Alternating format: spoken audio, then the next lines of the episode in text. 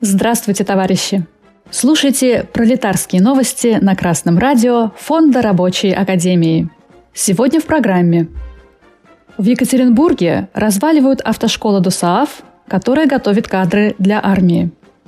В Свердловской области владелец молокозавода сбежал от долгов по зарплате в зону СВО. Информационное агентство «Европейско-азиатские новости» 28 ноября рассказало о проблемах Екатеринбургской автошколы ДСААФ. Инструкторы, которые обучают кадры для армии, готовы приостановить работу из-за долгов по зарплате.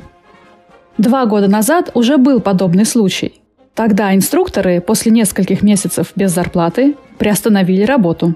Тогда было возбуждено уголовное дело, и сотрудники организации начали получать заработанные деньги – Сейчас инструкторы автошколы подписали массовое обращение в трудовую инспекцию, а также руководству ДОСААФ. Преподаватели по вождению предупредили, если их требования до 4 декабря не выполнят, они вновь приостановят работу.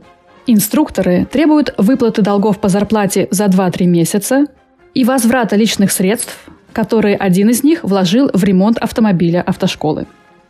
Руководители объясняют невыплаты якобы тем, что счета организации арестованы из-за неуплаты налогов. По этой же причине сотрудники не могут получить налоговые вычеты за дорогостоящее лечение и ипотеки.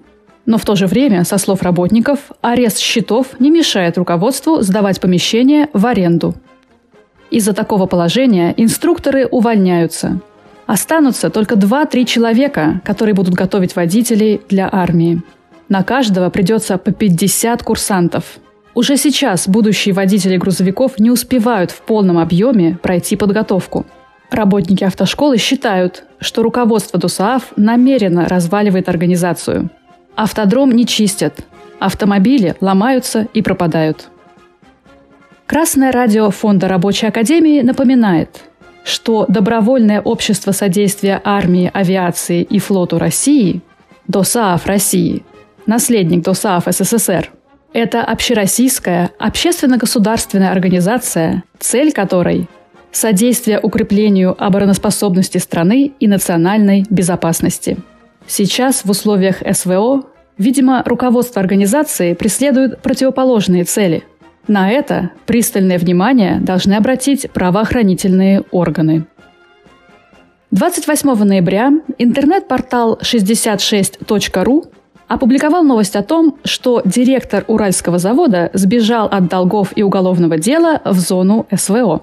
Косулинское многопрофильное предприятие, которое производит молочную продукцию, остановило производство после пропажи своего директора. Он исчез 13 октября 2023 года.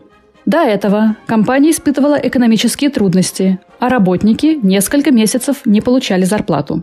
Среди клиентов предприятия в 2023 году были различные детские и медицинские учреждения Свердловской области.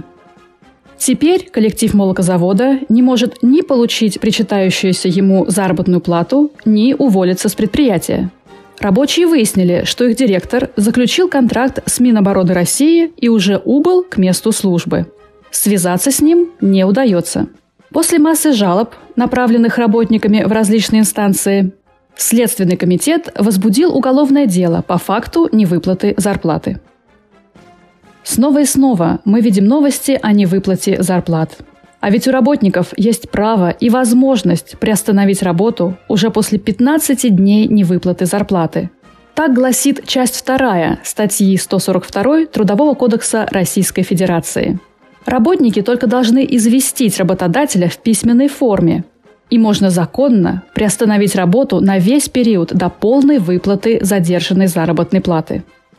А чтобы такая ситуация не повторялась, работникам нужно договориться между собой и составить проект прогрессивного коллективного договора.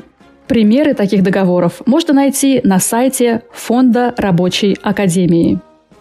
Рабочим, которые производят товары легче убедить капиталиста прислушаться к своим требованиям, так как приостановка производства означает потерю прибыли для капиталиста. А инструкторы ДОСААФ правильно делают, что напоминают властям о стратегической роли их организации, особенно во время СВО. С вами была Оксана Побережная с коммунистическим приветом из Чепстау, Великобритания.